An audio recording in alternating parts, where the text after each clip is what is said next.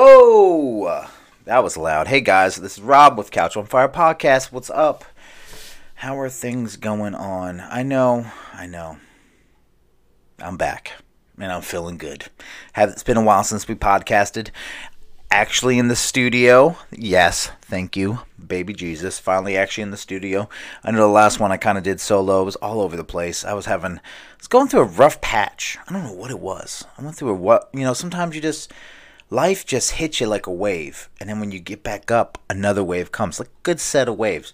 But now the water's calm. It seems collected. Knock on wood.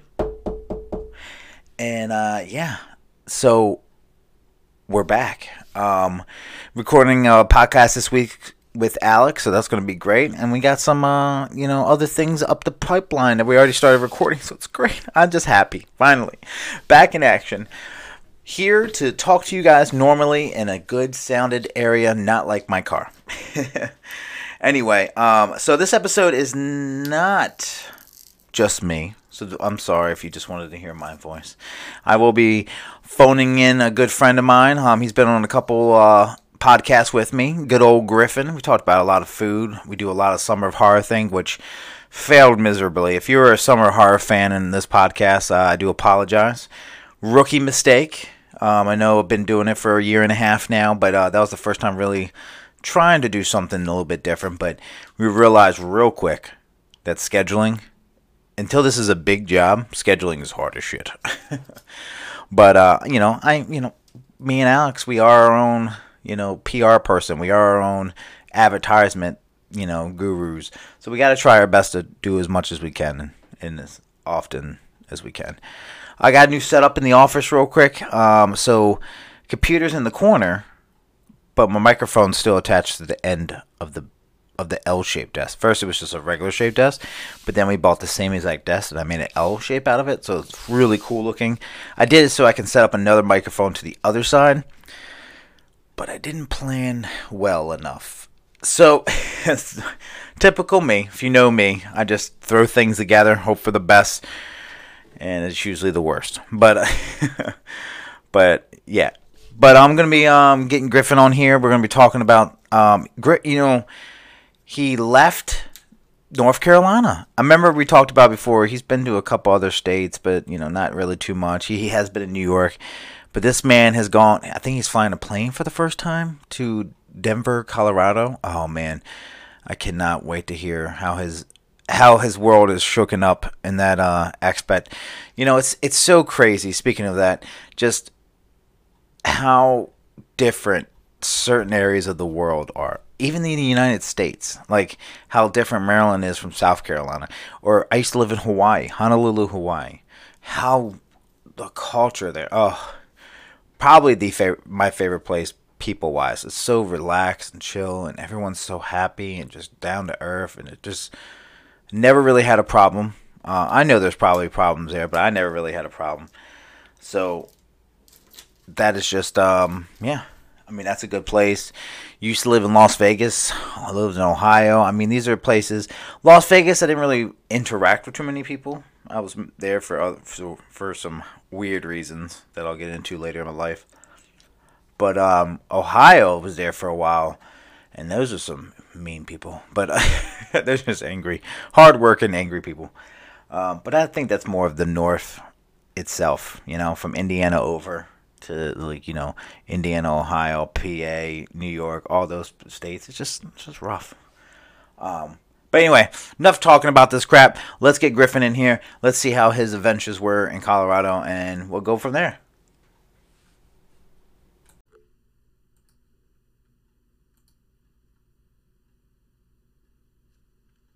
See if he answers the phone. For now. Nope. Holy shit, boy. Well, hey there, man. What's up? My mouth is on fucking fire. I just, I don't know if you saw my chap's uh, Snapchat story or not, but I just got done making this hot sauce. Oh, no, I didn't see that part yet.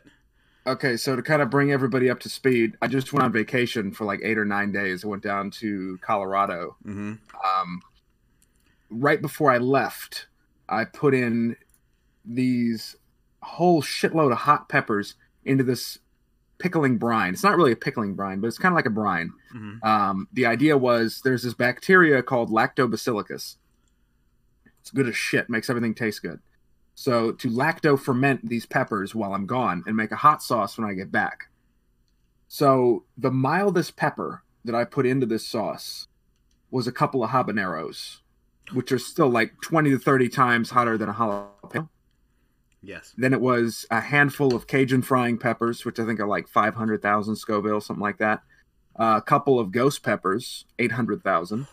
And then the majority, like two thirds of the sauce, is made up of Carolina Reapers, which are the second hottest pepper in the world, So clocking in at at least one to one and a half million Scoville, like minimum. this is what I remember the chili you made me. Yes. it's bringing flashback. I'm having PTSD have we, right now. Have we mentioned that story before on here? Um, I think we talked about the chili. Um, I don't think we went into depth with it, but we'll Okay. maybe if we have some time at the end, we'll bring it back up just for you listeners to stay stay tuned. Yeah. Um, I got back and, you know, I haven't slept in almost two days because I cannot sleep on an airplane. Um, and the first thing I do is I throw all these, get all these fucking peppers out of the brine. I throw them in a blender with just enough of the brine to make it into a liquid, and I pulse it until it's pureed. I open up the blender jar and I start coughing immediately because all the fumes come wafting out. And mind you, this is room temperature. This isn't hot. You know, you actually want to keep it like semi cold so the bacteria doesn't die Yeah. and the flavor continues to develop as it goes along. But it was so hot I couldn't even eat it.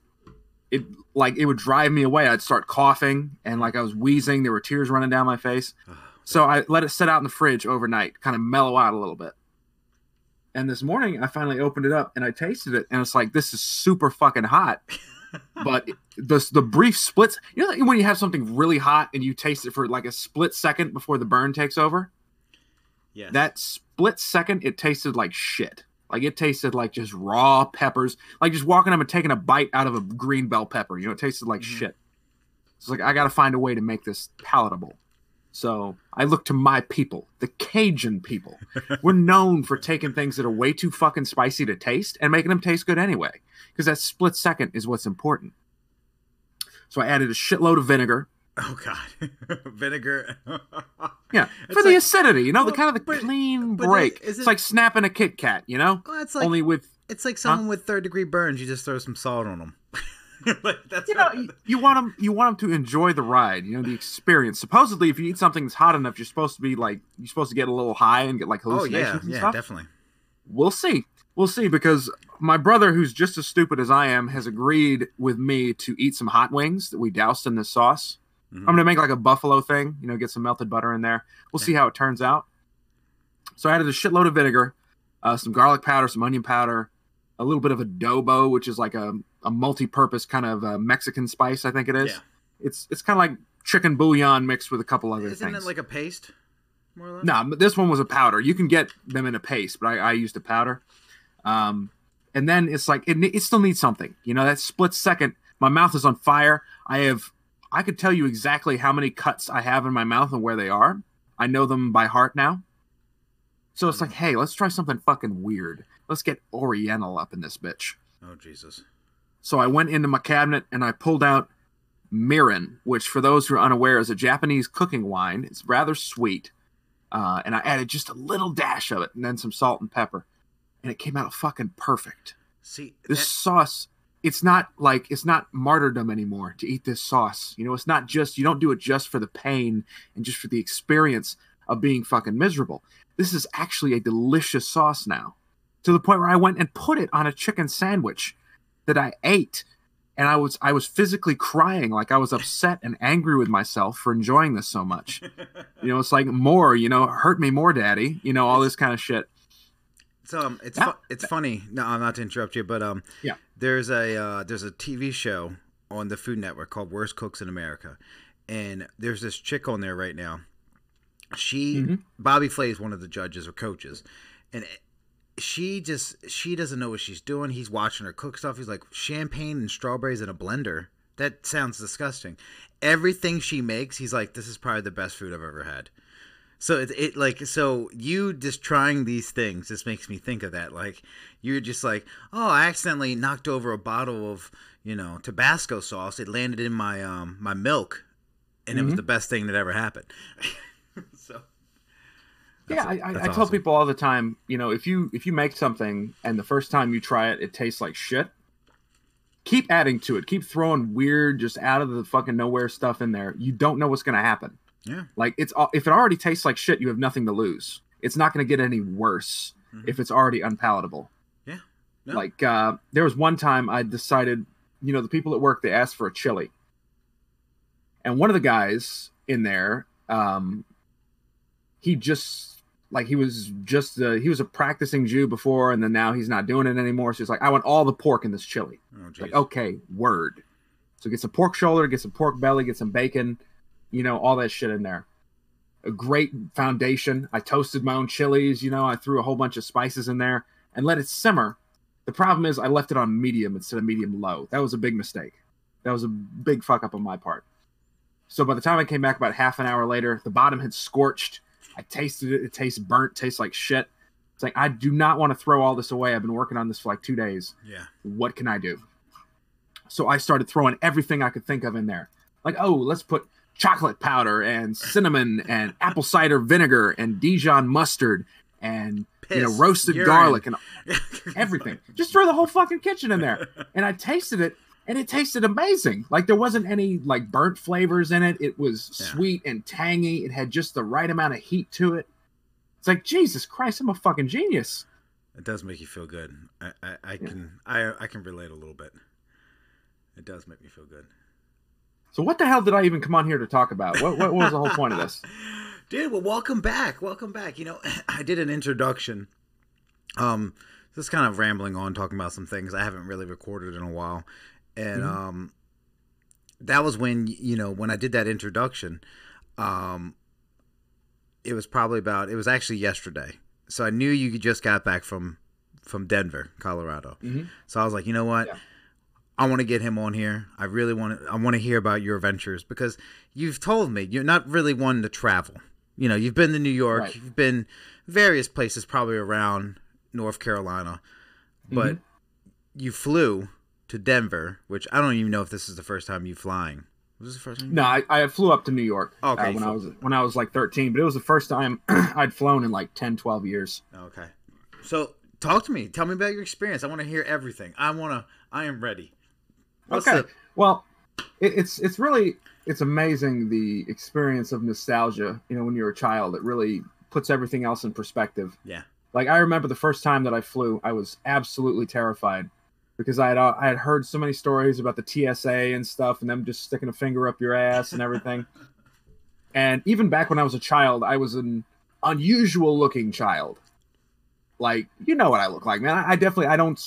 Some people say that I scream like Al Qaeda when they see me. Others just say, "Oh, you know, it's it's adorable. Your your fucking weird fucking face." So, I was a little worried. I didn't get strip searched or anything like that, thank God. Um, but I did. I brought a lot of books because I like to read when I was a child. Still kind of do.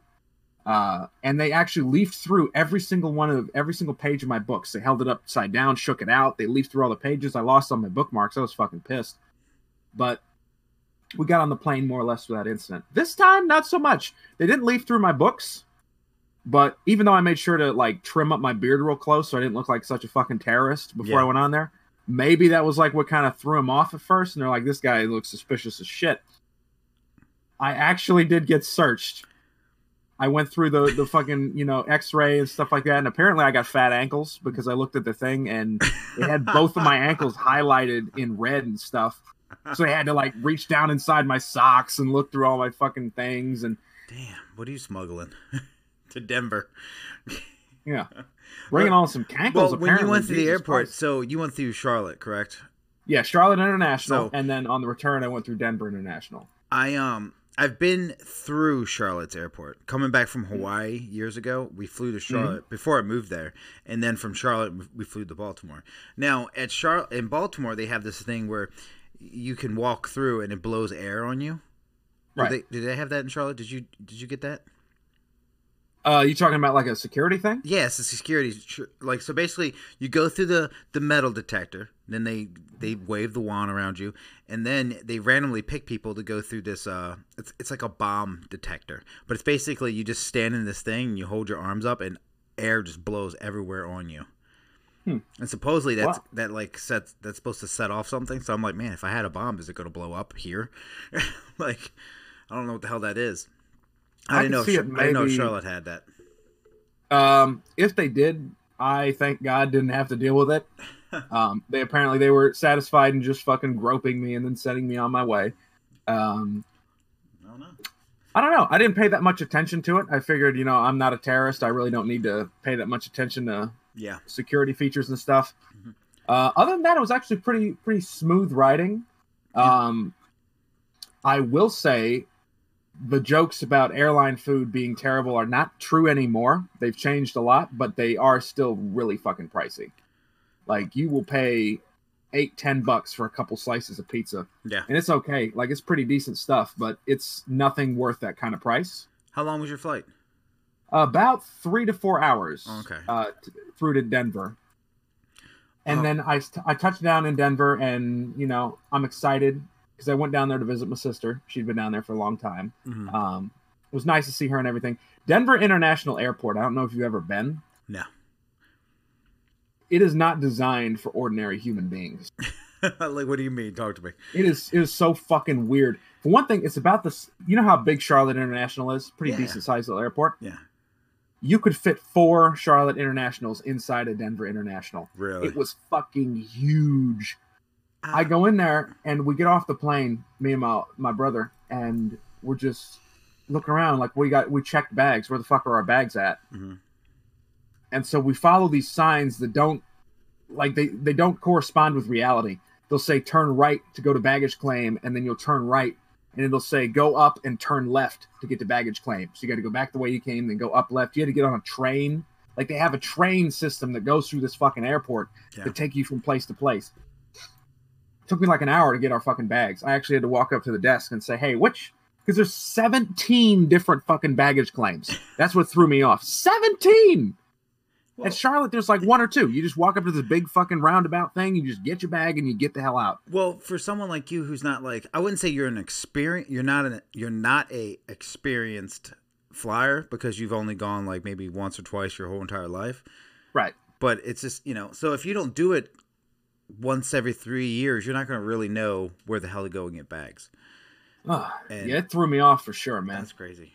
Yeah, I mean, weird. I had a little bit of experience when I lived in Las Vegas. Uh, flying there was a lot harder than flying home because flying Mhm. there, when you get there, as soon as you get off the plane, you got to get on a. It's like a. I, it, it's a train, but it's like a. It's like a weird shuttle. Like you you get on, it's like a subway, like New York subway, and then it takes you Mhm. to this other area, and then when you get out, it's nothing but slot machines and bars. And I'm like, are we still in the airport? Like, what the fuck? Yeah. So. Welcome to Vegas. Um, but I mean, look, it was it was actually a, a surprisingly pleasant flight and everything. Um, I didn't have any dickheads to deal with on either flight, which That's was good. nice. Um, plane took off more or less on time. I will say this: fuck Denver as a city. I want you to listen. If the city of Denver is listening to this, I want them to know from the bottom of my heart, you are a worthless piece of shit city. The only reason people go there is to get where they're actually going. Why? Every single thing about Denver has been designed strategically to piss me off. So what, happened? we get there. The, for one thing, the traffic is fucking stupid, and I say that as someone who drives in Charlotte traffic on an almost daily basis. hmm Denver traffic. These people are like fucking aliens or something. They don't understand the concept of turn signals, of like road signs. They'll just if they decide they're wanting they're wanting to take a turn and they're about to miss it, they'll just fucking go for it. No turn signal or anything. They'll veer across five fucking lanes of traffic and just go on down the wrong way down a one way street. I have never come close to just losing my mind and just flinging bricks from a construction site at people as I have driving in downtown Denver. Now, did you personally drive, or were you just like in a cab or an Uber? Well, my sister came and picked us up. Oh, I okay. drove for a little bit, Okay. and I was. I said, if I have to deal with one more fucking person on this road, I'm gonna break their head with a brick. Oh, okay. So she she drove the rest of the time. So, so your sister lives there, or she's just been Yes. visiting there for a while. she she's been living there for a little while now. She'll be coming back to Charlotte before the end of the year. Now, I will say this. Um, I was watching your Snapchat, which, by the way, is hilarious. If you're not following Griffin on Snapchat, you need to follow him. Yeah. Um, Oh God, please no. No, was- fucking weirdos. that girl that was in one of your Snapchat is that your sister? I think so. Yeah, the one who's always wearing the sunglasses. Yeah, it's Yes. sister. Yeah, she's very pretty. so. She's very pretty. You got a pretty sister. Don't worry, I'm married. But I'm just saying. sir. I'm just saying. She's a pretty. She's a pretty girl. Well, thank you. Well, I mean, I'm not saying you're not a pretty boy, but I'm just saying like I'm I'm fucking gorgeous, man. I'm so just I, saying I don't like mind. you're more, I don't mind people giving her a little a little heads up, a little you're more of like a, a Viking, and she's Uh-huh. more of like a like she she doesn't date stable men kind of thing. You know what I'm saying? she's a, Oh my God. she's more of a you know like a Daenerys. like, uh, okay, oh, I'm- kind of just I'm, I'm going down this uh this okay yeah I'm going down this path I shouldn't be going down. You know, um, kind of just blow up a city full of people. I could actually see it. That would make sense. anyway, yeah, but your your snap was pretty fun. So okay, so you fly into Denver. That's you know you get all in there. You you Mm-hmm. finally get your baggage. Your sister picks you up. What's the first thing you got to do? Like, what's the first thing you were like? I'm in Denver. Let's do this. Did you already have Okay. plans, or were you just like, fuck it, I'll do whatever you guys want to do? Originally, the plan was to have no plan, basically, just kind of like see what see the sights, see everything, you know, enjoy ourselves. We get down there, and our first thought is let's find a dispensary. well, that's like, like, that- We're in Colorado, why not? You know. Um, oh, problem was at this point, um, it was like nine o'clock p.m. over there, uh, and pretty much every dispensary closes at seven or eight. You know, they're they're pretty they close pretty early. Understandable because Makes it's sense. still, you know. So we had to wait till the next morning. We just stopped by a gas station, got some liquor, you know, got some food and stuff, checked into our Airbnb. I will say this: the next morning, you know, first thing we get up is like, okay, we're gonna find us this dispensary. We're gonna get us some good weed. I don't know if you've ever been to a dispensary before. I have not. that- You have not. No. It is a surreal fucking experience. You know, you I- walk in. Uh, before you before you tell me, I just want to tell you this. I've going back to Maryland because you know they they have dispensaries everywhere because they well they have medical marijuana. But going back up there, I always want to go in one, but you can't even get through the front door unless you have a medical marijuana card. Right. So like you can't even like window shop. So when I watch documentaries about Denver and all these dispensaries and I see how they're set up, like it it looks legit. It looks so cool. So I'm excited to hear about this. Okay, so walk in the in the front door, and all you're greeted. It's it's almost like getting into a club. Okay. You walk in there. There's this giant like "fuck you, you can't kick through me" kind of door. there's a bulletproof glass window, and then there's like six or eight chairs. It almost looks like a waiting room for a dentist. Okay. and a sign on the wall says leave your id under the partition in the bulletproof glass and we'll be right with you you know take a seat so they photocopy your id and then they let you through maybe two or three at a time i don't i don't know what the hell like are people actually trying to rob these dispensaries or what like what's the deal because the security seems crazy for what it is you just go in there and you buy weed you know it's not like you're going in there you know, buying cocaine from the fucking cartels or something. Well, you got to think like so many people travel to them. Like it's so since it's not legalized across the nation.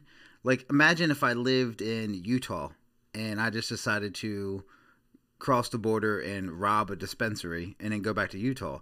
Not only did the, the dispensary's liable because you know now I'm a I'm taking drugs to another state that doesn't allow the drugs to be there.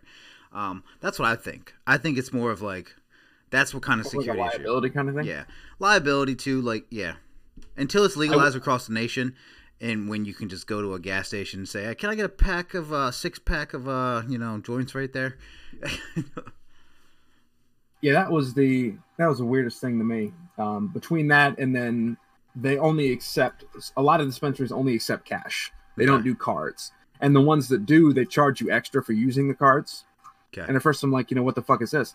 And they explained it. They said most banks, that we deal with will not accept transactions with drug money.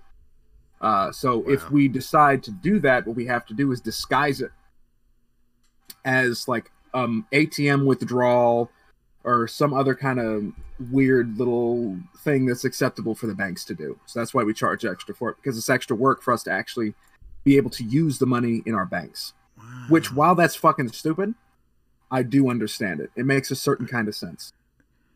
Wow, what I crazy. do not understand and what does not make sense between the levels of security is the vast jump in how do I put this?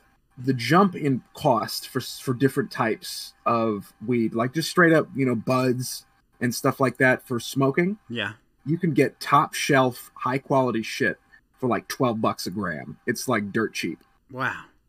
But edibles, which is what I prefer. I'm I'd never smoked growing up, be it cigarettes, mm-hmm. weed, anything like that. Uh, so I still got them pretty pink virgin lungs, and smoking hurts. Like it burns. Yeah. I usually get a headache from the coughing, and then that kind of takes away from the high. So it's like I'm just gonna get some edibles. You know, I'll have a couple. It's supposed to be a different experience, like a different kind of high. Fine, we'll do it. One that little bar of chocolate that I sent to you, I think it's like hundred milligrams. Yeah. In in little ten milligram chunks. It was like thirty fucking bucks. God. You know, I could have got like a, ha- a quarter pound. Well, not a quarter pound, but I could have gotten a lot of weed for thirty bucks. Um, you know, it's it's so funny that you bring this. This is crazy that you're bringing this up. And um, today, when I was picking up my daughter, me and my wife went to the school, and when we were outside waiting for my daughter to get out of school, I was talking about how I just watched a documentary on Netflix about edibles, like about how how edibles have been more in demand and how they're the they're it's a billion just edibles alone has made a billion dollars in certain states just one state for mm-hmm. so much like i think it's california most likely it's the big one but um it's just like edibles like everybody wants edibles and I was telling my wife, I mean, I understand. Imagine, like you, imagine if you don't want to smoke. Imagine if you just, you've never wanted to smoke, you never had interest to smoke, but you want the benefits of marijuana. So why not get some damn gummy bears? You know, it's just like, so I can see that. Trust me. If it legalizes in South Carolina, I'm going in the business and I'm making edibles and I'm gonna make money. I know I am. Oh, I think about it sometimes. But yeah, so that much, thirty dollars for a candy bar. Yeah. So that was that was it. It's like okay, that's that's enough for me. That's a good start. Um, I'll say this straight out the gate. I'd heard rumors that like you're not supposed to mix weed and anything else, like alcohol, anything like that. I learned firsthand why that's the case. Because it's like, hey, I'm on vacation. I'm going to enjoy myself. I love drinking whiskey. I'm going to get some really good scotch. I got, well, relatively, I'm a cheap bastard. So it's nothing like, I'm not getting any fucking $200, you know, 21 year age or anything like that. But no Johnnie Walkers. Oh, hell no. No, fuck Johnnie Walker. Um, I got a 15 year bottle of Glenlivet uh, I think it was oak cask or something like that, but it was pretty decent. It was like 70, 80 bucks a bottle. Um, and I decided I'm gonna enjoy myself. I'm gonna sit down. I'm gonna have a couple swigs of scotch. We didn't have any cups at the time. They don't offer them in any of the hotels or anything, so I just drank it straight out the bottle. Um, and then I had an edible. I had two squares, and that was another thing I fucked up. They always tell you start small. Yep. And now I learned why because it hit me all at once and I lost my fucking mind. It reminded me of the first time I smoked because I had I hadn't figured out how to really draw it down deep into my lungs yet, or at least I thought. Mm-hmm. And my brother, who was baked at the time, he didn't understand whether I was doing it right or not. He couldn't really tell because he was high. so the idea was it's like, all right, keep pulling on it, keep pulling on it. I took five or six big fucking hits I probably coughed out about at least three quarters of it, but it's still pretty strong stuff. And so when it hit me, it hit me all at once, and I lost my fucking mind. I was screaming with laughter at things that weren't funny. I was having trouble keeping my equilibrium, you know? I was just saying stuff that made no fucking sense. Not even like it, it didn't even make sense to me. And usually when you say stupid shit when you're high, you think it's like it's like philosophy, man. It's like poetry. It's like the most beautiful thing in the world. Yeah. I understood I was making no fucking sense. Like but I just couldn't stop myself from talking. So you're telling me you were so messed up that you probably could have created a cult had five or six people follow you. Yeah, and the whole time I would be thinking, man, this shit is fucking stupid. These people are stupid. Why the hell are they following me? That's, But- that's what kind of level that I think people should strive to be at every day. Just so messed up that you think you're talking so intelligently that you can create a cult. Well, I'll I'll say this. Um, that didn't happen quite so much with the edible. What happened with the edible, you become way too aware of what's going on with your body, and I mean that in an innocent way. You know, nothing sexual or anything, but like I could feel my heartbeat. I could feel my lungs like contracting and expanding with every breath and stuff, and I was not okay with it. I was just sitting in there staring at my shoes. It was cold as shit. We were up on on the peaks of Gunnison, Colorado, up on the mountain, just camping, you know, in trees and stuff. And I was sitting there just losing my fucking mind. I wasn't laughing, I wasn't crying, I was just in my own mind and I wanted to be out. Like you ever been so high before you can immediately tell I don't want to be high anymore, but Yeah. this is going to be an ordeal. I'm going to be high for a long time Mm-hmm. that's how it felt immediately just right off the bat as soon as i started feeling it and it's like i started backing up from my own body like it's like i was controlling my body with puppet strings so it wasn't really responsive or anything. Immediately as soon as that happened it's like i don't want to be here anymore. Well, see, i, I don't want to be doing this. See, I i'm feel- not okay with this. I feel like people need to understand that um say if you were here on the East Coast, you were in okay, say you're in North Carolina, you get some random edibles from somebody. Um, you know, that might not be as potent as when you go to a place that's legit and sells them. And you know, I, I have friends that in Maryland, you know, they smoke pot, and they're just like, oh, you know, they used to buy them for years from their dealer. It's good, it's good, it's good stuff. But now when they buy them from the dispensary, they get destroyed. They get messed up so much that they're texting me weird things, and I'm like, what's going on? And they're just like, man, you know, I got the, I just took two hits from this same thing that I always do, but at this time I got it from a dispensary. So I don't know if like we've always, well, when I say we, well, I don't know if you know people growing up smoking pot, getting them from dealers, have always got the, you know, the watered down version, and now mm-hmm. you went right to the source and got like the the great stuff, and now you know you're walking on water at this Well, Airbnb.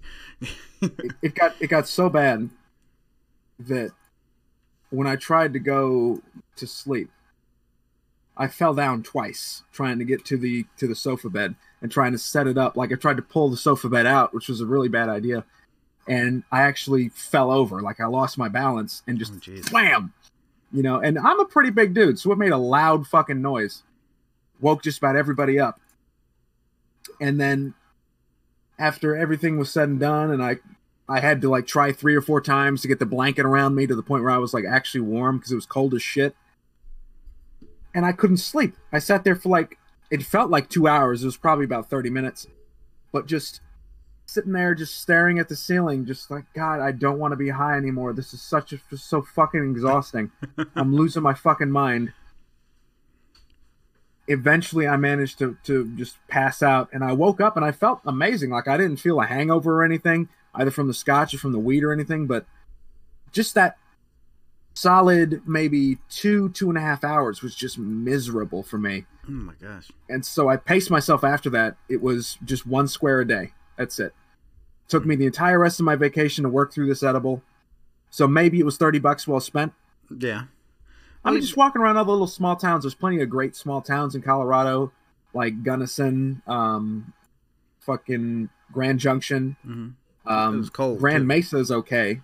It's like wintertime there now, isn't it? Yes, I actually got out just in time. Um, my sister sent me a snap the other day, and they now they're like covered in snow. Wow. There's snow everywhere. It's getting ready to refreeze. Mm. so the actual experience with weed, it was it was kind of a mixed bag. Um, fuck Denver. Denver is a shitty city, but the small towns like Grand Junction needs a special shout out. That is a wonderful town filled with wonderful people. I want nothing but the best for them. Um, lots of great little small places like cafes and bookshops and and places you can go and get paintings done and it's if I ever had to pick a place where I could just sit there and just be a small town hick and just enjoy myself, it would probably be a place like Grand Junction. The only problem is there's homeless people everywhere. I don't get it because it's cold as shit. That's that's weird. That is weird. It's so cold there. But weird. I'm not kidding you. I'm not exaggerating at all. I checked. With the exception of one corner, like one street corner, there was a homeless person on every single street corner in Grand Junction when we went there. they're making so much money off of legalizing marijuana. You'd think they would have shelters. You would think. Um, Um, well, but that's another. Well, Well, real quick, my, my thought on this little town thing. So I know you say, keep saying you know screw Denver and stuff like that. I mean that's kind of how a lot of a lot of states have that city. Like Maryland, we have Baltimore. Baltimore, screw Baltimore. There's some great history things there, just like I'm sure there's some great history things in Denver. But honestly, it's the small towns around Baltimore. It's like Timonium, and you know, um, I mean, you got Hereford. You got all these little little country towns around Mar- in Maryland that are wonderful towns. I'm talking about like Jarrettsville only has like one stop sign. Like these are little little ass towns and these are legit towns. And that's how North Carolina kind of is. I mean, Charlotte's not bad, but eventually it will be bad cuz everyone's moving to Charlotte. But then it's the towns around Charlotte, like Shelby, Mint Hill, Harrisburg. You know, mm-hmm. you got all these wonderful places, Concord. Good old Concord. Concord. You got all these cool places, and I feel like that's you know it's kind of what I'm experiencing right now Myrtle Beach, man. There's too many goddamn people here. There's so many people here in the town of Myrtle Beach. Like it's getting ridiculous. Like uh, it's just getting. there's too many people. Like this is a tourist town. Tourist season's over. Go home. with me, it wasn't just the amount of people and the stupidity of people, although that certainly didn't help. Um, there was a lot of callousness in in Denver, both towards the homeless and towards other people like that. Yeah. Like I went, we went back into Denver because we had to catch our, our return flight out. We were heading out through Denver International, and we got there a day ahead of time. So it's like, ah, we'll we'll see the sights. You know, we'll see the sights. We'll enjoy the restaurants and stuff. But as soon as we got in, we drove into Denver from Colorado Springs, which is another great little town. Um, and we had to use the bathroom. So we would go to this little gas station, this little 7 Eleven. I probably should have noticed, but on Google Maps, it had like a two stars out of five on the reviews. well earned. Uh, 7 Eleven in Denver, you can suck my dick. God, you just Like that. The, the problem is they have so many anti-homeless functions in there that it feels like, with one thing, there's not that big a difference between a homeless person and a regular person. Just one person lives somewhere. So oftentimes, anti-homeless measures end up like really inconveniencing or really offending like normal people. Mhm. Like there's one person at this fucking 7-Eleven running the cash register, the fucking lottery tickets, everything, and they hold the only key to the bathroom and they won't let you borrow the key. No, they have to walk you over to the bathroom, unlock the door, and then wait by the door so that no one just lets somebody else in. wow. So I'm sitting there for like 15 fucking minutes trying to sit there take a leak. I'm getting pissed off. And they're trying to ring people up and get people lottery tickets and their fucking cigarettes and check IDs for beer. And then every fucking 10 minutes, there's three guys ahead of me. Every 10 minutes, they go let somebody into the bathroom. So finally, I say, fuck this. I'm out. Y'all suck my balls. I threw my fingers in the air and I walked out. And so we go over to a Walgreens. There's a Walgreens right across the road. Now, I went to the Walgreens in Colorado Springs. Wonderful people. Great city. I love it to death. Colorado Springs is a fantastic place. And you walk in there, the one in Colorado Springs, they said, yeah, sure, go on in the bathroom and take your time. You know, read a magazine if you want. I don't give a fuck. They wrote out the Going red to Denver? carpet for you. Yeah, go into Denver. It's the same fucking thing as a 7 Eleven. Like, no, we have to let somebody let you into the bathroom. And it's mm-hmm. behind a code locked door and a key locked bathroom door. So even if you get back there in the code lock place, there's only one guy with the fucking key to let you into the bathroom. And And then at this time, I really had to go. I was getting pissed. I would have and just they- walked outside and pissed on the building. Well, that's the thing. You know, it's like I, I already kind of look like a cop should be checking me out. You know, should be Oh, looking at me. So I, didn't- I didn't want to cause no trouble. But eventually, you know, the manager, he was the only one with the key, and he was like fixing register stuff. And I just walked up to him and said, "Dude, you got a choice. You got to let me in this fucking bathroom right now. I'm gonna piss all over this goddamn floor." like I was pissed. It's like I'm not gonna be in Denver another day. I don't give a fuck. Think what you will of me. I, I don't care. I've been getting like I've been getting this this label my entire life of being a weirdo. I should lean into it. You know, it worked out. You know, He about he about fucking flew over to that bathroom door. you know, you keep these. Uh, So you went on vacation to have a good time, but so day one, you know, you you deal with baggage claim. Day two, you get so stoned out of your mind that you fall over m- trying to make a bed. Day three, you're looking for a spot to piss. you can't even get a spot to piss. And that's that's the problem. You know, it, it sounds like I'm just I'm bitching constantly, like I'm just No, angry. I mean, Um, but it really was an amazing time. And Colorado, not including Denver, because fuck Denver. Colorado as a state is a wonderful state. Well, isn't Not is it Colorado or Utah? Where's the Mormons live? Where's the where's Um, the Promised Land? that is Utah. Okay, I always so I'm not gonna. I, mean, oh, I really hope they're near each other because I would sound so stupid right now. They have to be near each other, right? Yeah, Utah is right across the border Oh, from uh, Colorado. Okay. We actually thought about going into Utah, but um, they were getting hit with about the same. I think they were getting hit with the same amount of snow. I know um, Wyoming was. Okay. Wyoming is just getting buried right now. Um, Well, I, I know I have a I have a friend that I grew up with who who lives in Denver, um, and uh, he uh, always posts stuff about snow and things like that. But he recently went to Idaho, and Idaho got hit pretty hard. And I think you know there's there's those are the states over there that I don't really know too well, like Wyoming, North Dakota, South Dakota, Idaho, Utah, Denver. Like those are the states that are like the only reason why I know Denver is because of the whole legal, legalization. Before that, it was like mm, whatever, it's just Denver. yeah, I will absolutely say, coming from Charlotte, Mhm. I had no idea how cold something could actually be. When you go camping, just a tent and a sleeping bag and maybe a small fire. You can't have a big fire because of the wind. The Oh, wind yeah. coming off the mountain is so fucking crazy. Um, it was fucking freezing, dude. For the first time in my life, like I'm sitting here sweating. I'm wearing a t-shirt and shorts, and I'm sweating. I'm not even wearing shoes. Um, as we as we record this, but I put on two pairs of pants for the first time in my life a couple days back at Gunnison, Colorado. It was fucking absurd. It was so cold. Yeah. I'd never felt that cold before. And I'd been in like 14 degree weather around here. I guess it was, mostly the wind. It's a different type of cold. It, you know, Absolutely. there's there's a saying like um okay so I I live near the shore. If you live near the shore, it's a different type of heat than it is offshore. Like so, and there's it's this there's a whole thing to it. But in Hawaii, so Hawaii, um, it would get up to 100 degrees some days, but it felt like 72. Like it felt like it was still like like like I can wear jeans today.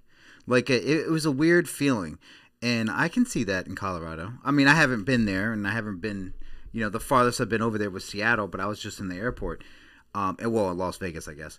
But it's just like, um, it's just a, it's a hot feeling. I mean, not a hot feeling. It's just a weird feeling. So I, I can see, I can see that being a different kind of cold.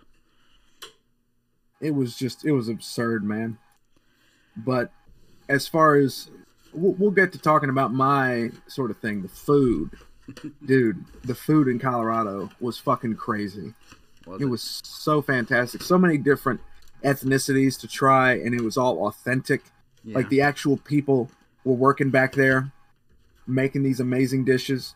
I went to this one place. Um, it's actually a chain in Colorado, but it's a, a Mongolian barbecue chain called HuHots. Whoa, whoa, whoa, whoa. Mongolian barbecue. Yes, Okay. and you you go in now. Admittedly, this is not like the most, probably not the most culturally ac- culturally accurate recreation of uh, Mongolian food before, but I know it was fucking delicious. You walk in there, you get a bowl, and they have these giant plates of bowls, and you just walk, and there's these giant buffet lines of all the different raw ingredients like meats, Mhm. seafood, vegetables. They have like not even kidding, like 20 different kinds of sauces. Everything from like a mild sweet hoisin sauce to something that was about as hot as my hot sauce that I made today. and you just fill these fucking you can get as many bowls as you want and just fill them up. This I saw this one guy, he was carrying like five bowls just clutched in his arms. And then you just take it over there and they have this gargantuan like round stove and there's like five or six guys working it. You just hand it to one of them and they just start they cook it fresh to order right then and there. And it was incredible. the food, the sauce. I just I started out easy. I started out simple. I'm a simple man. I enjoy simple things. So we're gonna do garlic hoisin sauce over Chinese frying noodles, chicken, and a little bit of imitation crab. Just a little bit, just for the texture. Now, now, um, does your brother and sister enjoy food as much as you do? Not even close. No. I'm Um, saying, like, they- they- like obviously they went there with you, but like, did they? Yes. Did they? Oh, they, they went they went crazy. I should I should put it this way: my siblings both enjoy to eat. They like good food, but they're not nearly as concerned with the way that it's made. Like, so you know me, I'll sit down there. If I want a loaf of bread, I'll start making it three days in advance. Mhm. You know, because it's a super labor intensive bread and some of the best bread I've ever had before. And they'll eat it and they'll say, "Oh my god, this bread is amazing" and stuff like that. And I'll tell them how they how I made it. They'll say, "We're not going to do that. That's too much work." so fair enough. You know, they'll enjoy good food and they'll pay for the privilege because you know really good food is really expensive. There was this French restaurant we went to.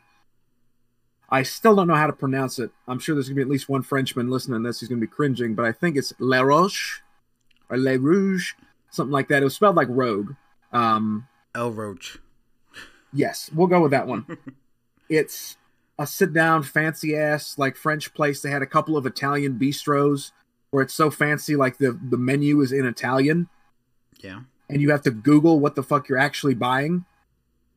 Um, the experience of having a sit down, like fancy dinner while wearing shorts and a t shirt is really something. And I know there's going to be those who will say, you know, you should have dressed up, you should have shown respect. I get that point of view. I do not agree with it. Well, how is I that? figured- How is that res- not respectful? You're showing up there. You could be the richest guy in the world and just want to sit down and have a good meal and just want to wear jeans and a t-shirt. Like I don't understand. How is that disrespectful? Well, I, I understand there's a certain atmosphere to be enjoyed. Like I looked up Yelp reviews on all these places we were going to. I, I like tried to get an itinerary kind of thing going, Yeah. and one of them, it was for this little brew pub in uh, in Colorado Springs, and somebody was complaining on there. They said the food is fantastic, the drinks are great, but the atmosphere, and I could see them sticking their fucking pinky up while they're writing this. It's like, you know, we, we expected a high class, a boutique kind of drinking experience. We walk in there and it's mostly like, you know, booty shorts and uh, and tank tops. So there are some people for whom that's important. Yeah. I am not one of those people. From my experience, if you're paying money, and this was not cheap, like the cheapest thing on there was pork chops for like twenty two dollars. Jesus. Um, if you're paying a lot of money to sit down and eat somewhere, it should not matter what you dress like. Because I think, me personally, I'm just there for the food. I don't give a shit if the guy sitting next to me is buck ass naked. As long as he doesn't go just go slapping his dick in my drink or something like that, we'll get along just fine. enjoy your food, I'll enjoy mine, and never the two shall meet. So it was it was strange. I could tell that like people were staring a little bit, thinking, "Oh, what are these uneducated fucking hicks?" It's like, look, man, we're tourists, okay? Totally understandable. I'm not gonna apologize. Went in there, I had a lamb sirloin with some kind of fucking some kind of French sauce over the top. It wasn't béarnaise, but it was something like that. Maybe a escagnotle or whatever the fuck it is hmm it was fantastic. I had never had lamb before. I was kind of opposed to the idea of lamb. I'm more of a of a mutton kind of guy. You know, let them grow up a little bit, or goat, excuse me. Let them grow up a little bit. But it's like fuck it, I'm on vacation. Sorry, buddy, your ass is toast. Can't And it was a it was like a locally raised Colorado lamb. yeah. It was tender. It was flavorful. It was delicious. It wasn't gamey at all, like people usually say with lamb. I'll give them. I'll give them full points. You know, you might be stuffy as hell, but you guys make good food. So good on you, La Roge, whatever the fuck Dude, your I, name is. I need to know What's up? how much money did you drop on food? Because you're a foodie. So one of the problems that we have, I call you a foodie, but you're just Mm-hmm. you're just a big guy like me. Um, one of the one of the one of the problems that I have, I can't really speak for you, is when I go on vacation, I want to try all types of food. I want to try their what the, what's the locals want. What's this? What is this? I'm gonna try things I've never had before, and it ends up costing me so much money. So Mhm. I want to, and I know you enjoy food just as much as I do, probably even more because you enjoy making it more than I do. Um, Right. How like how much money did you? I mean, you don't have to give me exact amount, but was it a lot? Right. Did you? uh Uh, it was really the most the, the the craziest thing was the most expensive part of that whole vacation was that French dinner. Like it was more expensive than the majority of the rest of my food.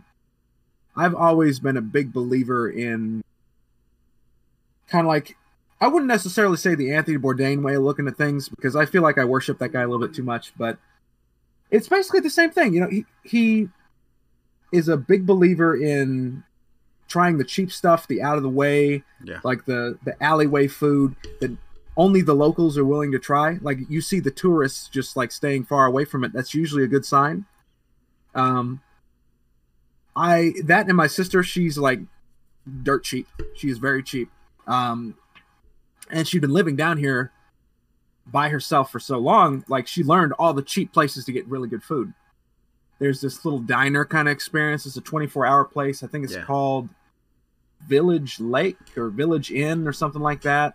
Um, really great breakfast food. Went in there, got some crepes. That's usually like that's the way you can tell if a place is good or not is by the crepes. If you have a really good crepe, you have really good breakfast food. Anybody can make a fucking flapjack, but you go in there. The bacon did leave a little bit to be desired. I like crispy bacon. It was not crispy, but It's hit or miss. was- a lot of places that I go to are hit or miss with bacon. But it was this gargantuan plate of food for like eight or nine bucks. It was absurd, you know. See, and I like So to me, that's good. I, I feel like places that are not the big name brand places, like oh, when you go to, you got to go to Tamburino's when you're in uh when you're in Denver, Colorado. It's a big, you know, everyone goes there. No, no, no. I don't want to go there. I want to go to you know Michelangelo's down the street where only a handful of people go, because you know you. You you see this if you watch TV. You see this all the time. The diners, drive-ins, and dives. That that's that stupid show I, that I tend to Yeah. watch all the time. Um, they find places that a lot of people don't know. Like Cabo Fish Taco to this day is in my top three favorite places to eat, and that's in North Davidson Char- and Charlotte, North Carolina. Like that is one of the the best places that I've ever ate in my life. And not that I mean every time I talk about it, even people that live their whole life in Charlotte are like, "What what the fuck is this place?" So that's one of those hidden gems, and it, and they're cheap too, and I just love it. So I I get it, I get it. I will say this. Speaking of hidden places, I found this place, and I want everybody to know about it because it's a magical place. I love pizza. I fucking love pizza. Probably one of my favorite foods, like non-fancy foods Yeah. out there. It's my absolute favorite. And there's this place in Colorado Springs, I think. I'm going to Google it real quick while I'm talking about it just to make sure I'm not like forgetting something. But it's called Pie Zans in Colorado Springs. It's spelled P I E space Z A N S. Pie Zans. Paisans. Yeah. Oh wait, no, it's it's in Gunnison, Colorado. Excuse me. Gunnison, Colorado. It's this little pizzeria, the only one of its kind. Like this isn't a chain or anything. It's a family-owned place. We walked in there. We just like driven from. I think it was from Colorado Springs to Gunnison. We got there like 11 o'clock in the morning, and they opened at 11. So we were their first customers of the day. Walk in, get seated, and everything. We try the the garlic knots, and admittedly, the garlic knots did leave a little bit to be desired. I hate doughy garlic knots, and these it was kind of skimpy on the toppings and everything. But it's like, okay, well, we'll try the pizza. You know, I'm glad we did because that fucking pizza was incredible. It was you can tell it was fresh right off the stone. It was crispy, but it was like foldy, like it, it was still pliable, like good New York style slices. Covered in toppings, like it was bowing under the weight of all the cheese and the sauce and everything, and you could tell. It said that the sauce was like hand crushed tomatoes made mm-hmm. every day. I believe it because I've been making my own tomato sauce for so long. I can tell like the metallic taste of a cheap, like canned or bagged sauce or something like that. This stuff was perfectly acidic. It was flavorful, had tons of garlic. Oh my god, it was so fucking good. Well, there was a whole like gigantic pie. It barely fit on the on the pie tin, and the three of us, we were starving. We crushed it in like five ten minutes. uh, This entire pizza. Didn't speak a word to each other the whole time. We just sat there and just enjoyed ourselves. Now, when you were eating this pizza, were you Uh-huh. on some edibles No, I was actually I was that's the thing I was stone sober. So that's how you know it was really good. It was actually good shit. It was Oh incredible. And we ordered a second pizza to go because we they had this deal where you like you buy one full price large pizza, you get a, a second medium one for like dirt cheap. Mm. And Mm. we got this thing called the McGregor, which was roasted garlic, lots of pepperoni, and a little bit of thyme, like thyme leaves. That was road pizza. It did not last long. Crushed that shit in like an maybe an hour, hour and a half. We just stopped every five, ten minutes, like, hey, pass me a slice. You know, we eat another slice. Dude, the the experience was magical because we weren't expecting anything. Like we just Yeah. expected a cheap, like because it was in a fucking strip well, mall. see, like you drive in there, it's got like the the little like nail salons and all this other like that's the best, stupid though. shit. Uh, that's the best. I agree with you. I agree with you 100%. I feel like that's the, the best kind of food. The ones that you're just like, I'm so hungry. Just stop here. I don't give a shit. Yeah, And it's like I'll had- eat anything. And you just had the best, the best freaking, you know, freaking omelet you've ever had in your entire life. I mean, Mm-hmm. like, these are some crazy things. I, I just I I've always had a love in my heart for good, honest Italian food, I know. You've, and that was that was one of them. That was your favorite. that was one of them, man. That was that was fantastic. Um, but if we're going to be taking the good along with the bad, I don't think I need to try. I think wh- when you want to try something new, yeah. you should really endeavor to try the best version of that possible. And I broke that rule and I paid the price for it. Because I have never, the only curry I've ever had in my life was like tikka masala. Yeah. I mean, Um, well, that's good. And it was, it was pretty good. I actually enjoyed it. And it's like, okay, we'll do it. You know, we'll, we'll give this shit a try. We're going to try some curry next time we're out. And um, don't laugh, but the first time I tried curry in Colorado, it was at a Chinese place. I'm just, we stopped in we stopped into a fucking chinese place and it was like it was late as hell they were about to close in like an hour or so um you're that guy. and well that's the thing like I, I we wanted to make sure it's like you're not closing like 15 minutes right we're not going to be those people they said no we close in an hour come on in so okay so we go there and usually when i go to chinese places i get either the sweet and sour chicken or the general Tso's like the safest little white bitch meals you can possibly get Yeah. it's like I'm I'm on vacation. I'm gonna challenge myself. So ooh, I see here you have curry chicken. We'll try it. And it came out the same time. My brother and sister they weren't nearly as brave. They got you know one of them got Tso's chicken, the other got sesame chicken, and their food was amazing. It was crispy. It was sweet. It was spicy. It had all these great flavors to it. My curry chicken, the chicken was soft and limp, and like gristly and Story of my life.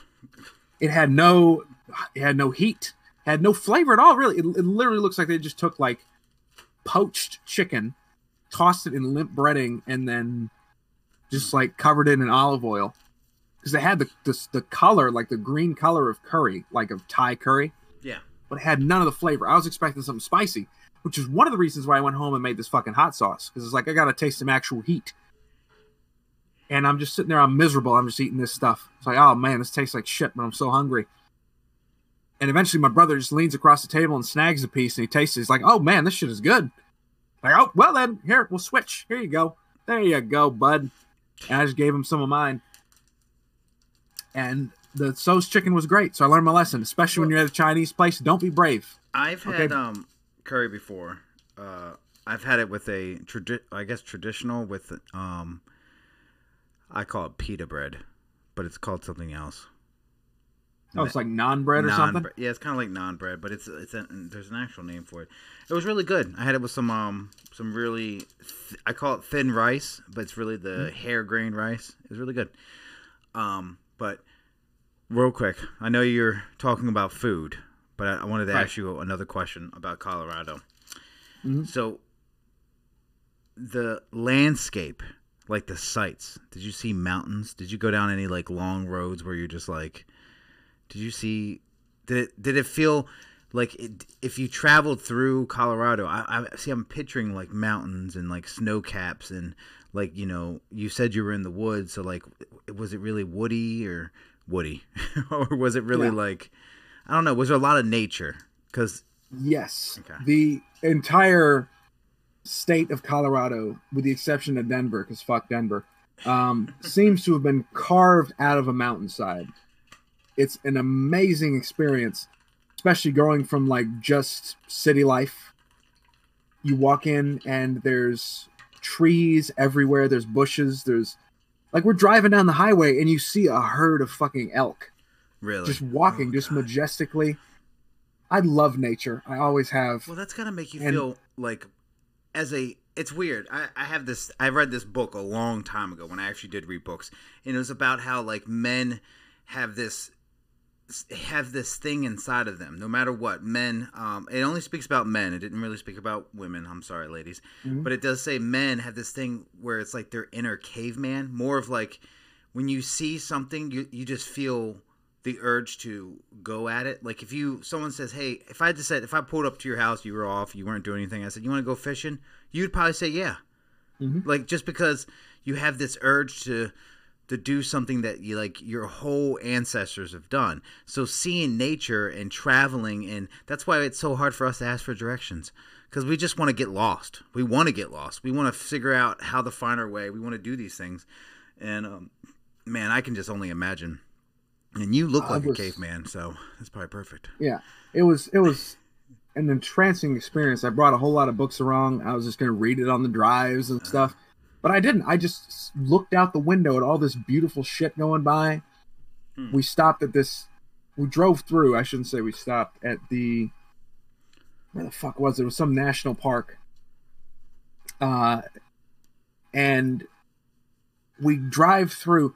Now, for one thing, the traffic was backed up around maybe like 30, 45 minutes. We're sitting there. And we finally figure out why. And it's because a bunch of dumbass tourists, and I say that as if I'm not a dumbass tourist, had parked their cars so it was almost blocking the road so they could get out and take pictures of their of these like herds of elk and stuff that are driving by. There's people on their cell phones taking pictures. There's people on like little what you call it, little iPads and shit. Yeah. And then there's these people just walking around with these professional DSLR kind of things. And I mean, they they were great. Don't get me wrong, but you see one herd of elk, you see them all, hmm as far as I'm concerned. i mean And- I've, I've never seen elk before i've had elk i've ate elk but i've never seen it in person They are as beautiful as they are delicious. We'll put it that way. Um, oh my gosh but imagine just giant furry deer, yeah and when I mean giant, I mean they are fucking big. They're like the Clogs Clogsdale. What is that big horse? Is it Clogsdale? There's like a What, like certain Clydesdale, Clydesdale. Is it like the Clydesdale of of uh deer? pretty much. I think um, moose are definitely larger. Okay. Like a moose is fucking wild, man. If you've never seen one, I haven't seen one either, but I've seen a picture that my sister took of them. Yeah. Because of course she's like, she's pretty much living in these national parks for a while. She's with the uh, Bureau of Land Management. hmm just just doing that sort of thing. So she saw plenty of wildlife. Said the only thing she didn't see that she wanted to see was uh, a couple of bears, which I could have very easily gone my whole life without. I hate bears. Unless you're eating. Um, not even. I, I've heard things that, that bear meat is kind of greasy. I don't know. really? Yeah, I look at we'll it, see. I look at it as any kind of unique meat like that, like ostrich or snake or bear or you know horse or people. Any kind of Hmm. meat like that, you if you just You cook it the right way. Exotic meat.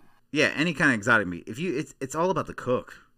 If you have a great cook or someone that knows how to cook this meat, it shouldn't human taste like more of a staple to me. But what. What is? what?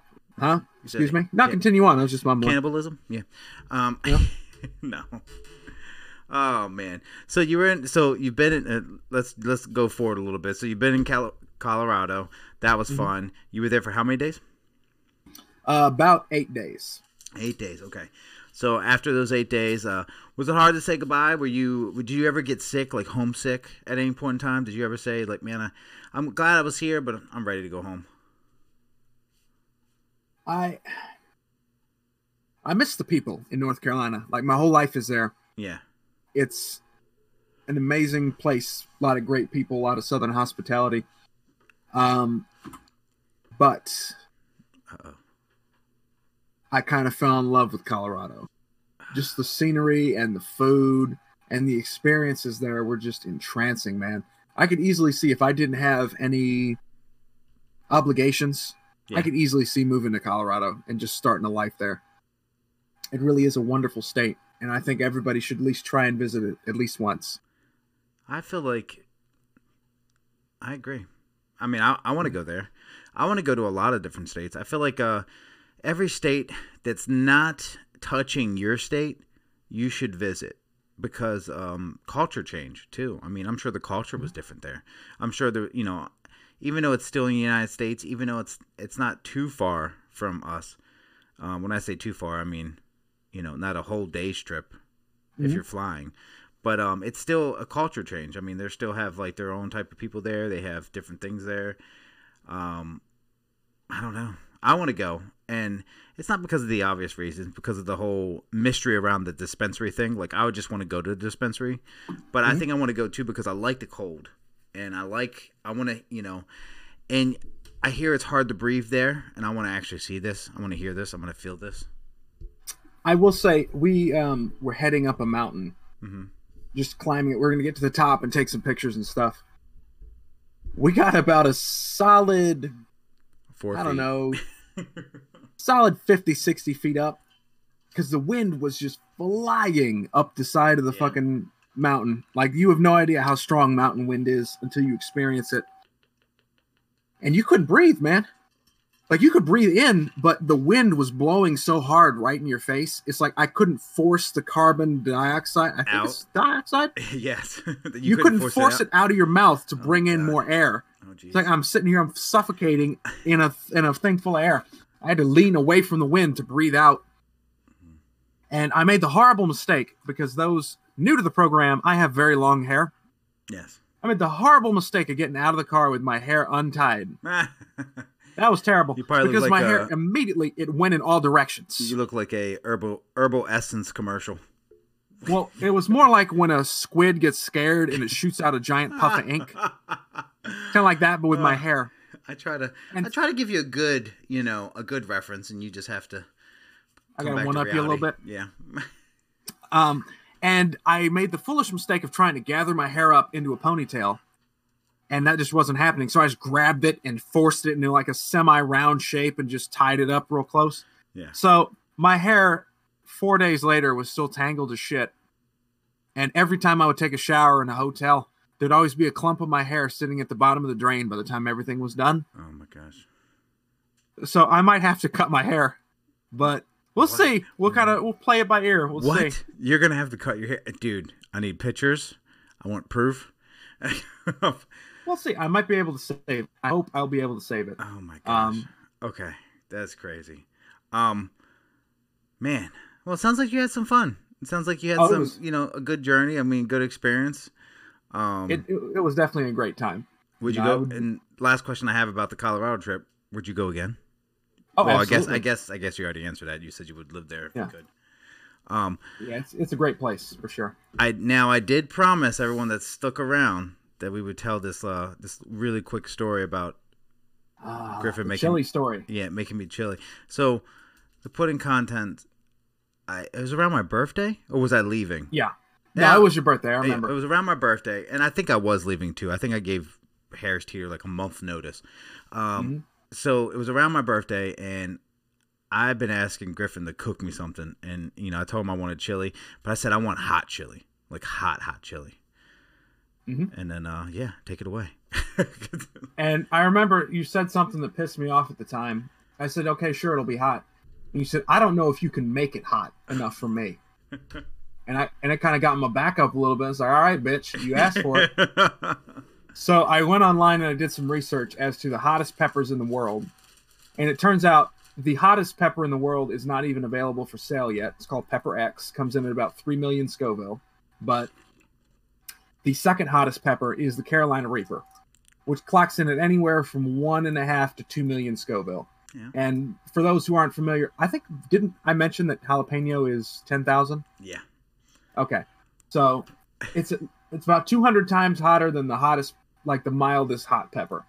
Um, and I ordered six of them dried off of Amazon, and they arrived, and they're these tiny, tiny little things. Thinking there's no way in hell that this is going to be like super hot, but I go about my usual chili making procedure. I start toasting the chilies. You take the seeds out, cut the stems off, and you throw them in a dry frying pan over like medium high heat. And you just want to kind of reinvigorate them, you know, toast them up a little bit. I put in some anchos, some cascabels, some guajillos, and then the six dried Reaper chilies. Six. Oh god, I didn't know it was all six. Oh, I, I, I went for it, man. I put all I put all of them in there. Um, mostly because I knew I wasn't going to use them for anything else. Yeah. Just like ah, fuck it, I might as well get my. And I made that that 'Cause they- comment, so you were like, "Fuck this guy." yeah, they, they were not cheap, but they were worth my emotional satisfaction. Yeah. Um, and immediately my eyes started watering, my throat started closing, my nose started running. I had to leave the room. Turned off the heat, took them off the heat, and then left the room. Toasted them up. It took me about three or four times to get them toasted enough to my liking to where I could actually, like, you know, stay to be in the room. Yeah. And then immediately soak them in chicken stock and then go about traditional chili making procedure. To this, I added a couple of diced habaneros, diced jalapenos, a solid couple glugs of Tabasco, as well as the actual stuff that makes a chili taste good. which is which could be spicy to the average person anyway. Because season Right. the seasons that go in chili can be spicy to like my mother in law. She would not eat a regular chili. Correct. So Um, so when by the time it was done, I checked on it, taste tested it, and I couldn't taste it. Like there wasn't even like this split second like there was with this hot sauce. It just I tasted it, and my mouth went numb. So I couldn't I couldn't tell whether it tasted good or not. I put salt and pepper in it like I traditionally do, and then it's like okay, what happens now? You know, I I guess I'll just fuck it. You know, he won't be able to taste it anyway. I'll just bring it in. And I brought it by, and I remember giving it to you, and you seemed really excited. And then you went on lunch break, and I didn't hear what happened for a solid thirty minutes. yeah. So now you take it over from there. What what happens so next? so uh, it was delicious. Like I so I had a I had a bowl. Um, well, Mhm. actually, there was no bowls in the break room, so I had a plate of chili. I put it on a plate. I only put a little bit because you told me everything that you put in it, and I was like, okay, Mhm. I like hot stuff, but maybe I don't want to kill myself. I still have like four hours left of my shift, so I was like, okay, so I um I had a plate of it. It was good, so I had a second plate. And now I didn't get that reaction that he got right away. Like it was more of like a subtle kick later, but before, but the first initial reaction was, "Damn, this is it's some good chili. It's got a little bite, but it's it's good. It's not as hot as I thought it would be." So I go back. What I'm doing, I luckily I work in the meat department, and it's like 52 degrees in there because um, I was just sitting there, sitting there working, and I'm sweating profusively. Like I'm just getting hot. Like I know I'm fat, so I'm like, okay, I know I sweat, but I'm like, I mean, sweat is dripping on the cutting block. I had to run in the negative seven. Is it seven degrees or negative three? It I might think be it's neg- negative ten. negative 10 degree freezer that we have and i stood in there not long because i you know but long enough that my shoes were like you know like when you try to lift them off the ground like my shoes like froze to the ground and i still felt warm like i started i started freaking out it was hot it was really hot but it hit me later um, so what did I do the next day? I had two more bowls. I mean, Dude, it was it I was it was delicious. Um, it was a good it was a good burn. It's not like one of those like uh, it didn't destroy my mouth, but it destroyed my insides. And I remember more me crying a week later, like just shitting. I don't know why it took so long for me to shit that out. I just remember me crying about it. But uh, I ate it for like probably three or four days, and then I, I stopped eating it after my first initial blowout. and uh, but it was uh, it was pretty it was pretty good. Oh, I left dude. it there. I just so hopefully someone Yeah. some random smuck uh started eating it again. That'd be awesome. I just remember more than anything else the when you came back from break, Yeah. Your face was so red. I thought you were having like an allergic reaction. It started happening. It really did. Like, you know, and and I didn't even notice it was red. You, everyone around me was like, "Are you okay?" I'm like, "Oh, Yeah, dude, it was like almost purple. It was so red. It just And it fucking threw. I thought it was hilarious afterwards, but I was kind of worried at first. It's like I don't want to kill the motherfucker, you know. is- there's two I just want him to quit talking shit. and I mean, I didn't quit talking shit. I'll never quit talking shit. But um, but I definitely shut up because I was hot. I, I was burning Yeah. up. Yeah, that was a little bit spicy, a little bit of You kick know, to it. so there's two types of spicy that that happened to me when we worked together. There was another time where were you there when? Well, was it the assistant produce manager JP? He was making ch- um, chocolate covered strawberries for uh, Valentine's Day, Mhm. and he Yeah, made a chocolate covered habanero, and he was like, "Rob, I, I dare you to eat it." And um, so I ate the whole thing, stem, everything, and I can believe it. and I was in the meat department. I forget who. I asked someone to go get me milk, and they got me like a, a quarter gallon of milk, and I'm like pouring it in my mouth in the meat department. Like there's a lot of things I did I probably should be fired for. Um, I'm sitting there like, ah, ah, like I'm crying. See, that's a different. That was a, that was an uncomfortable burn. The burn that you gave me was, I'm just gonna eat your insides out. like, you know, like that was sadistic. Um, but I do want some more of that chili, so please make me some. I want. Sure I want this. yeah. What is this? What is this Reaper X or this Pepper X, man? I want to see. Now I'm intrigued. I want this Pepper X. Yeah, it's it's it was apparently they crossbreed a whole bunch of different hot peppers together. Yeah. I think it was a couple Carolina Reapers, a couple of Oh, ghost gosh. peppers, and maybe Scotch bonnet. I'm not positive. Oh, jeez. And it was created by the same guy who created the Carolina Reaper. He's like his entire job in life is just to Mhm. create spicier and spicier peppers. But apparently, it, it looks fantastic. It looks delicious. So, but I could never. No, that's too much. fu- fun fact: the Carolina Reaper, the company that made the Carolina Reaper, they are based out of Fort Mill, South Carolina, which is the state that I live in, which which is technically closer to you anyway. Um, Mm-hmm. Right. And the company name is Pucker Butt. Mhm. Doesn't that make sense, Pucker Butt? Um, Oh, yeah. I went to an event because I was so I saw him on local news in Maryland talking about how he made the he was doing a like a press tour about the hottest pepper. Like he made this everything. It was voted the hottest pepper. Everyone knows about it. At the time, they still thought you know habanero was hot or the ghost pepper was hot, but no, this this is the hottest pepper. Um, and I saw him and I was like, man, I really want to go there. So when we moved to Charlotte, there was a something called a strawberry festival in South Carolina, and he did an event there. And I went there and I got jam. I got the Carolina Reaper jam, which is probably mm. the best jelly I've ever one of the best jellies I've ever had. I like hot jelly. It's really good. You should try hot. If you like hot sauce, try hot jelly because you don't need much. The peanut butter is so thick. If you make a peanut butter and jelly sandwich, the bread and the peanut butter cut it down so much that you just get the pure taste, but you also get that afterburn of pain, which that's hot sauce lovers know what I'm talking about. That and that you you talked about before, like that thing that gets you high, like that thing. It just feels so good that pain, and uh, that was a good pain. That was a that's a fun story. To me, I would almost compare it, and of course, you know, it's kind of weird. My fat ass would compare it to the afterburn of a good workout. Like you know, when your muscles they're sore, but it Oh, also yeah, feels like they're mhm. cold. yeah, Imagine that, but strictly in your mouth, and that's kind of the feeling of a really hot pepper. Um, and we're about to end this, but I wanted to tell Griffin something. Uh, have you ever seen a, a show on YouTube called The Hot Ones? Oh yeah, Okay. oh yeah. good. That's that's, thought. actually where I learned about Pepper X from. That's oh really, dude. I um for Christmas I asked for all their exclusive hot uh sauces because they sell them like a pack of them. Yeah. And now they just upped their last dab sauce to a hotter sauce. Um, like it's like uh times two or something like that. So I was like, oh, I really, really, really want that. I have um, I'm the only weird person that has ghost pepper paste in my house, and I put it in eggs every morning. Yeah, I remember you, you showing me that. Yeah, you like put it I- on wings or something. Yeah, I had I had um I had habanero and I want the Aldi because I'm cheap. I like Aldi, so I go to I got the habanero paste and the ghost pepper paste, and these are some. I mean, they smell when you open up the cap. You you can smell them. So I just put literally a little bit on a on a spoon and I mix it in my my six eggs that I have every morning because I have six eggs every morning. Mm. Um. So yeah, very good.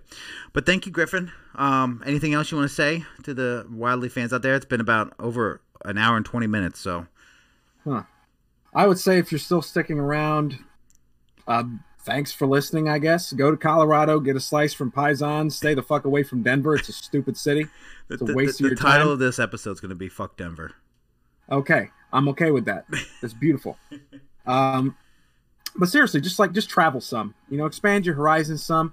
There's no place you're ever going to live, even New York. And I know I'm going to piss off a lot of Yankees saying that, Oh, where you can get everything that you want to get, like culturally, food wise, experiences, people. There's so much variety in the world. It'll be impossible if you stay in one place to experience it all. And I think if you go your entire life just living in the same corner that you were born in, that's that's got to be depressing, you know? I agree. Experience something, live a little. I agree. I think the best short ribs I've ever had in my entire life it was in Hawaii. Mhm. Yeah, I mean, there's this Japanese place that makes the best short ribs in Hawaii. Probably the best. Hands I can down. believe it. A lot of a lot of Asian places Well, have they- really remember- good, like braised. Well, what they would do is they would cut it really thin. Remember, you did that for a customer once. You took Right. uh, the ribs, the beef ribs, and you cut it so thin, like they're like, but it's a row of them. You're not you're not cutting the actual rib, you know, like like riblets. You're not doing that. Yeah, it's- you're Flanken style, yeah. yeah. you're yeah. So it's one of those things where it was so good. Oh yeah, I mean we can, like I said, me and- when me and Griffin get on here, we talk about food all the time. So she you should know the rundown. But uh, now I'm glad Griffin we, we got Griffin on here, so I can say it real now. Um, it's it's October, it's Halloween's coming up, so we got to do another horror episode. I know this summer I'll, I'll take full responsibility for the summer of horror sideshow, but uh, hopefully we'll get Griffin on here again shortly to uh, talk about some more horror movies and things like that. Oh, for sure, I'm down. Yeah, I mean, um, my schedule's looking a little bit better. I'm finally getting comfortable at my new job, so things are getting better.